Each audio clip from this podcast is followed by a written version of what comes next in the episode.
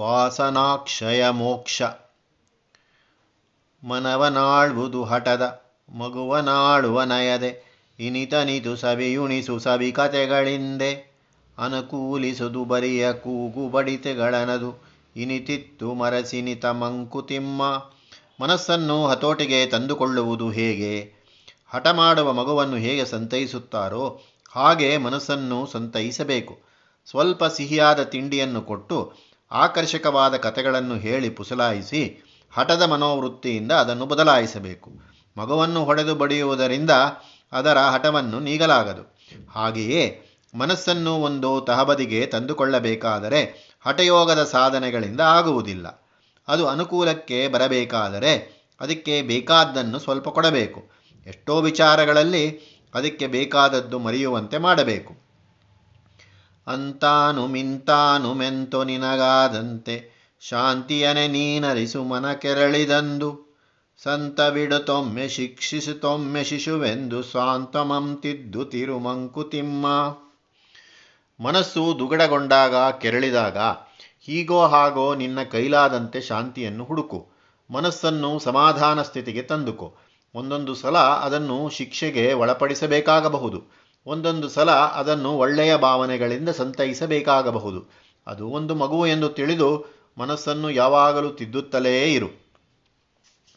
ಉದರ ದೈವಕ್ಕೆ ಜಗದೊಳೆದರು ದೈವದಲ್ಲಿ. ಮೊದಲದರ ಪೂಜೆ ಮಿಕ್ಕೆಲ್ಲವದರಿಂದ.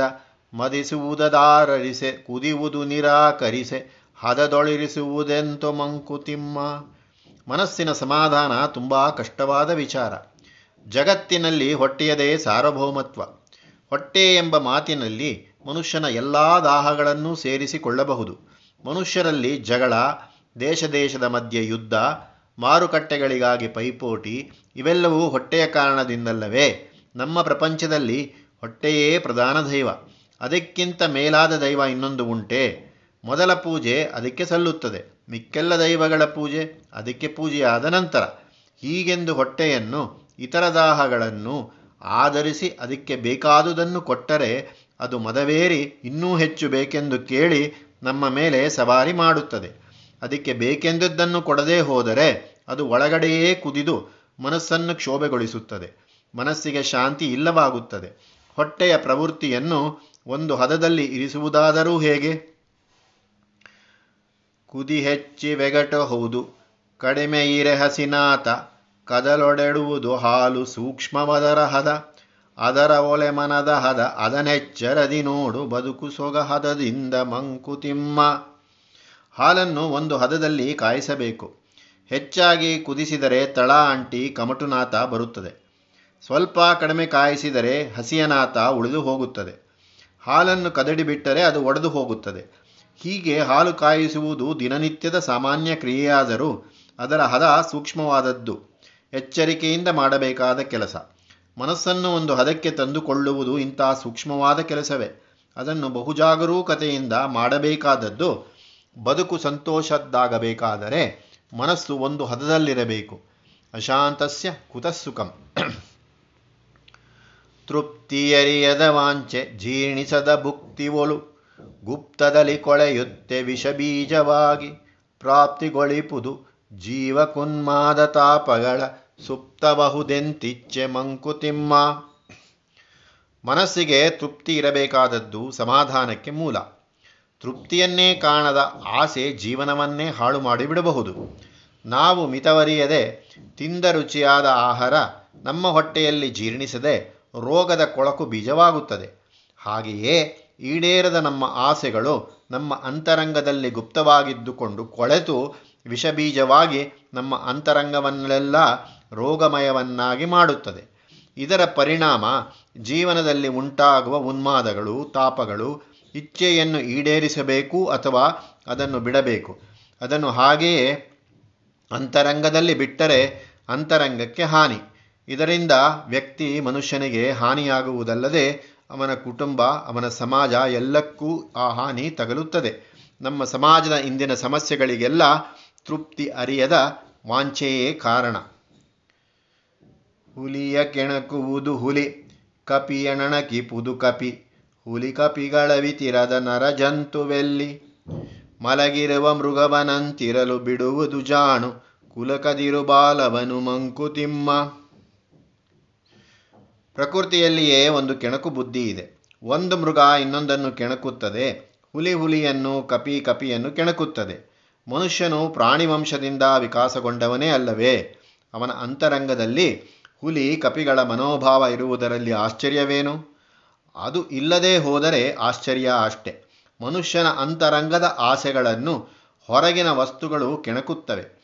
ಆ ವಸ್ತುಗಳನ್ನು ಪಡೆಯಲು ಅವನು ಸರ್ವ ಪ್ರಯತ್ನವನ್ನು ಮಾಡುತ್ತಾನೆ. ಆದರೆ ಆ ಆಸೆ ಕೆಣಕಲ್ಪಡದಂತೆ ಇರುವುದು ಜಾಣತನ. ಅಂತರಂಗದ ಚೇಷ್ಟೆಗಳಿಗೆ ಎಡೆಕೊಡಬಾರದು. ಅತಿಶಯದ ದೃಷ್ಟ ಹುಟ್ಟಿ ಮೃತೇಂದ್ರಿಯನದಲ ಇತರರೊಳು ವಿಷ ಪರೀಕ್ಷೆಗೆ ನಿಲುವರಾರು. ಮಿತ ಕುಕ್ಷಿ ಮಿತ ಭುಕ್ತ ಮತ್ತಾರ್ಜಿತೇಂದ್ರಿಯನು ಅತಿ ಚರ್ಚೆ ಸಲದಲ್ಲಿ ಮಂಕುತಿಮ್ಮ.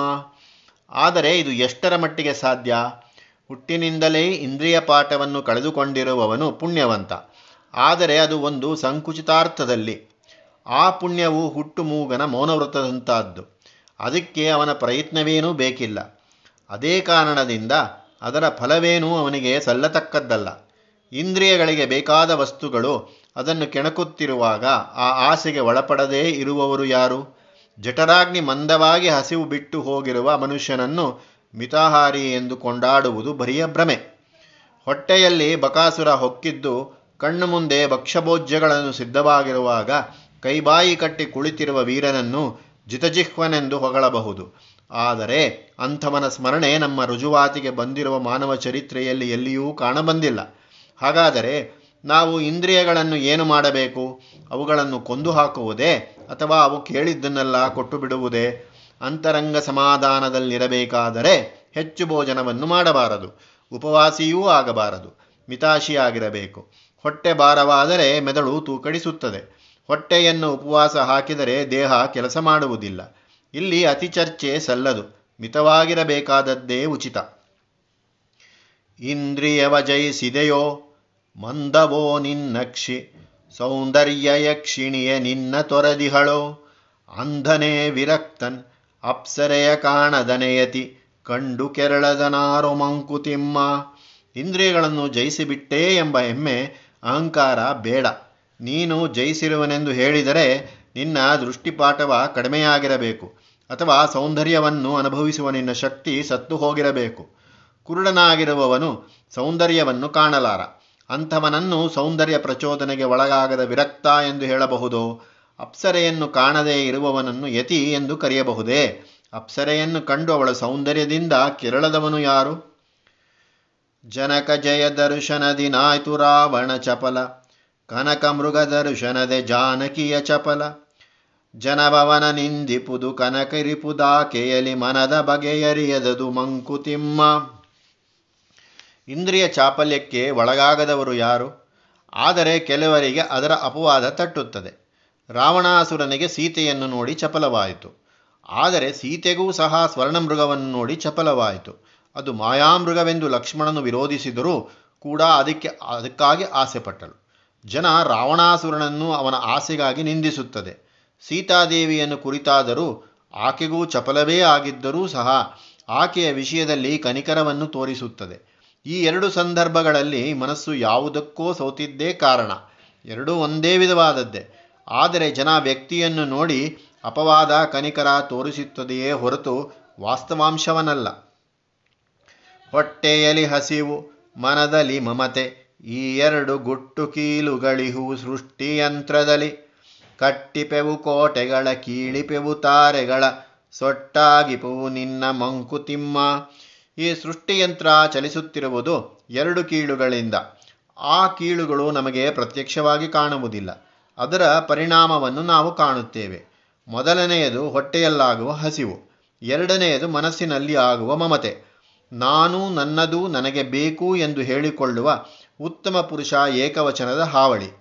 ಇವೆರಡರ ಚಟುವಟಿಕೆಯೇ ಮನುಷ್ಯ ಚರಿತ್ರೆ. ಇವುಗಳಿಂದ ಪ್ರಚೋದಿತವಾಗಿ ಮನುಷ್ಯನು ಕೋಟೆಗಳನ್ನು ಕಟ್ಟುತ್ತಾನೆ, ರಾಜ್ಯಗಳನ್ನು ನಿರ್ಮಿಸುತ್ತಾನೆ, ಚಂದ್ರನ ಬಳಿ ಹೋಗುತ್ತಾನೆ, ನಕ್ಷತ್ರ ಮಂಡಲಗಳನ್ನು ಶೋಧಿಸುತ್ತಾನೆ. ಇದರಿಂದ ಮನುಷ್ಯನಿಗೆ ಸುಖ, ಅನುಕೂಲ ಸಿಗುವುದಾದರೂ ಅವನು ಇವೆರಡಕ್ಕಾಗಿ ಏನನ್ನಾದರೂ ಮಾಡಲು ಸಿದ್ಧವಾಗಿರುತ್ತಾನೆ.